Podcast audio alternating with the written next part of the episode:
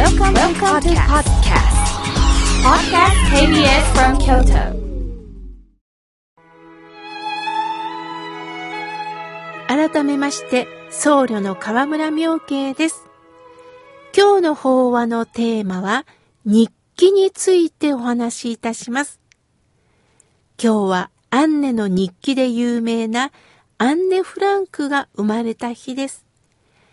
アンネは1929年6月12日、ドイツ・フランクフルトにてユダヤ系ドイツ人の父と母のもとに生まれました。父は銀行家で一家は比較的裕福であったんですが、銀行業も世界的な不況から立ち直れずに業績は悪化していたそうです。1933年、アドルフ・ヒトラーがドイツ国の首相に任命されます。危機感を抱いたユダヤ系ドイツ人は次々と国外へ亡命します。父オットーはついにスイスへ移住していたアンネの叔父からオランダへの亡命と叔父の会社のオランダ支社の経営を進められるんですね。オットーは申し出を受け、フランク一家はオランダのアムステルダムへと移住するんです。移住後、姉は普通の小学校に入学。おしゃべりでじっと座ってることができなかったアンネは自由な教育を特徴とする小学校へ入学します。陽気なアンネは男子からも人気があったそうです。1939年9月、ドイツ軍のポーランド侵攻により第二次世界大戦が始まります。オランダは中立を宣言するも、1940年5月、ドイツ軍がオランダへ侵攻。ドイツ空軍によるロッテルダム空撃の後、オランダ政府は降伏文書に調印します。侵攻から一週間足らずで、ドイツ軍占領地となりました。占領当初、ドイツは穏やかな態度をとり、しばらくアンネの生活に大きな変化はなかったんですが、徐々にユダヤ人迫害を強化していくんですね。1941年5月、ユダヤ人は公園、競馬場、プール、公衆浴場、保養施設、ホテルなど公共施設への立ち入りを禁止されるんです。1941年8月にはユダヤ人は学校以外には通えなくなり、アンネもユダヤ人の中学校へと転校していきます。1942年6月、アンネの13歳の誕生日に父からサイン帳を送られます。アンネはこのサイン帳を日記帳として最初の日記をつけるようになるんです。そこには、あなたならこれまで誰にも打ち明けられなかったことを何もかもお話しできそうです。どうか私のために大きな心の逆さえと慰めになってくださいねと記され、アンネの日記の執筆が始まるのです。その後、ドイツの総力戦、体制が強まり、ユダヤ人狩りが頻繁に行われるのです。危険が迫っていると判断したお父さんは、会社が入っている建物の中に隠れ家を設置して身を隠す準備を始めます。1942年7月、姉マルゴーに徴収命令通知が届けられると、父オットーは潜伏生活を始めることを決断します。隠れ家の生活は2年間に及び、アンネは日記をずっと書き続けます。しかし、1944年の8月、その隠れ家が発見されるんです。全員がナチス強制収容所へと移送されていきました。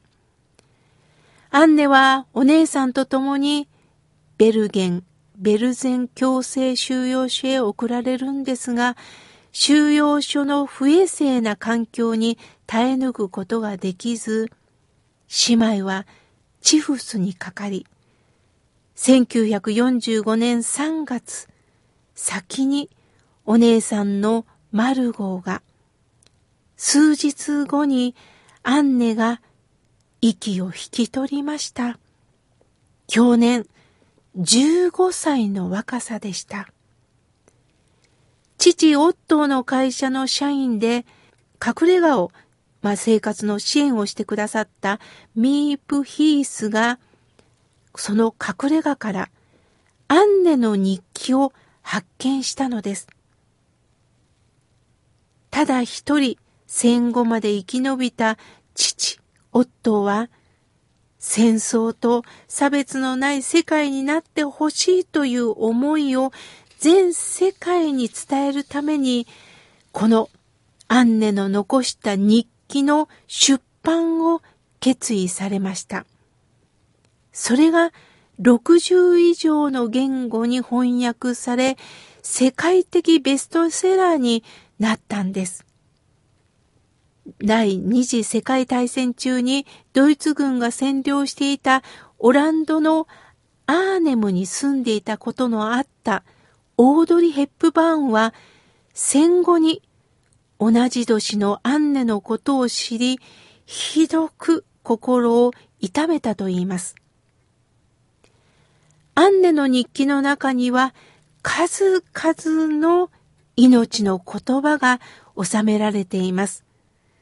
その中のほんの一部を紹介しますね。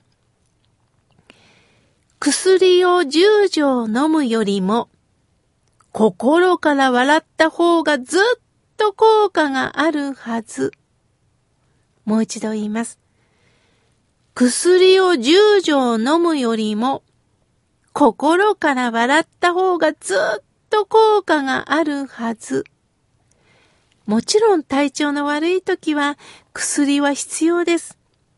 しかし、何でも薬が私たちを助けてくれるんでしょうか？例えば、落ち込んだ時、気持ちが優れない時、それは本当に体の調子が悪いだけでしょうか？もしかしたら自分で自分の心を暗くしていることになりませんか？アンネはまさに絶望の中にいたでしょう。生きる望みさえも持てなかったんではないでしょうか？その中、笑おう。自分を常に励ましていた。また、きっと周りも励ましていたんではないでしょうか。またこの日記を書くことで、もう一人の友達、つまりもう一人の自分という友達に見てもらう。そのことによって元気をもらってたんではないでしょうか。仏教ではそのことを内言と言います。うちの言葉って言います。外に誰かに聞いてもらう外言っていう言葉もありますが、内に込めた言葉、誰にも言えないこと、言ってしまうと心配かけるから、これは言うと批判を浴びるから、だからもう一人の私に聞いてもらおう。本当のことを聞いてもらおう。内言。それを日記として書いていった。言葉を残していった。それによって彼女は笑っていた。その笑いが彼女を精神的にも支えてくれてたんですね。もう一つの言葉です。私は理想を捨てません。どんなことがあっても人は本当に素晴らしい心を持っていると今も信じているからです。この戦争差別を怒りで持っていかない。どんな人でも本当に素晴らしい心を持っていることをどうか伝わりますように。日記の中に残したんですね。それが残念ながらアンネの命は15歳で終わったんですが、今もなお、この言葉はこうして日本にも伝わり、今これこうしてラジオを通じて皆さんにも伝わっているんですよね。あなたも今日から日記をつけてみませんか？もしかしたらその日記をハガキやメールに託して心が笑顔になるラジオに送っていただいても構いません。私がそっと心の中で留めておきましょう。今日は日記についてお話をいたしました。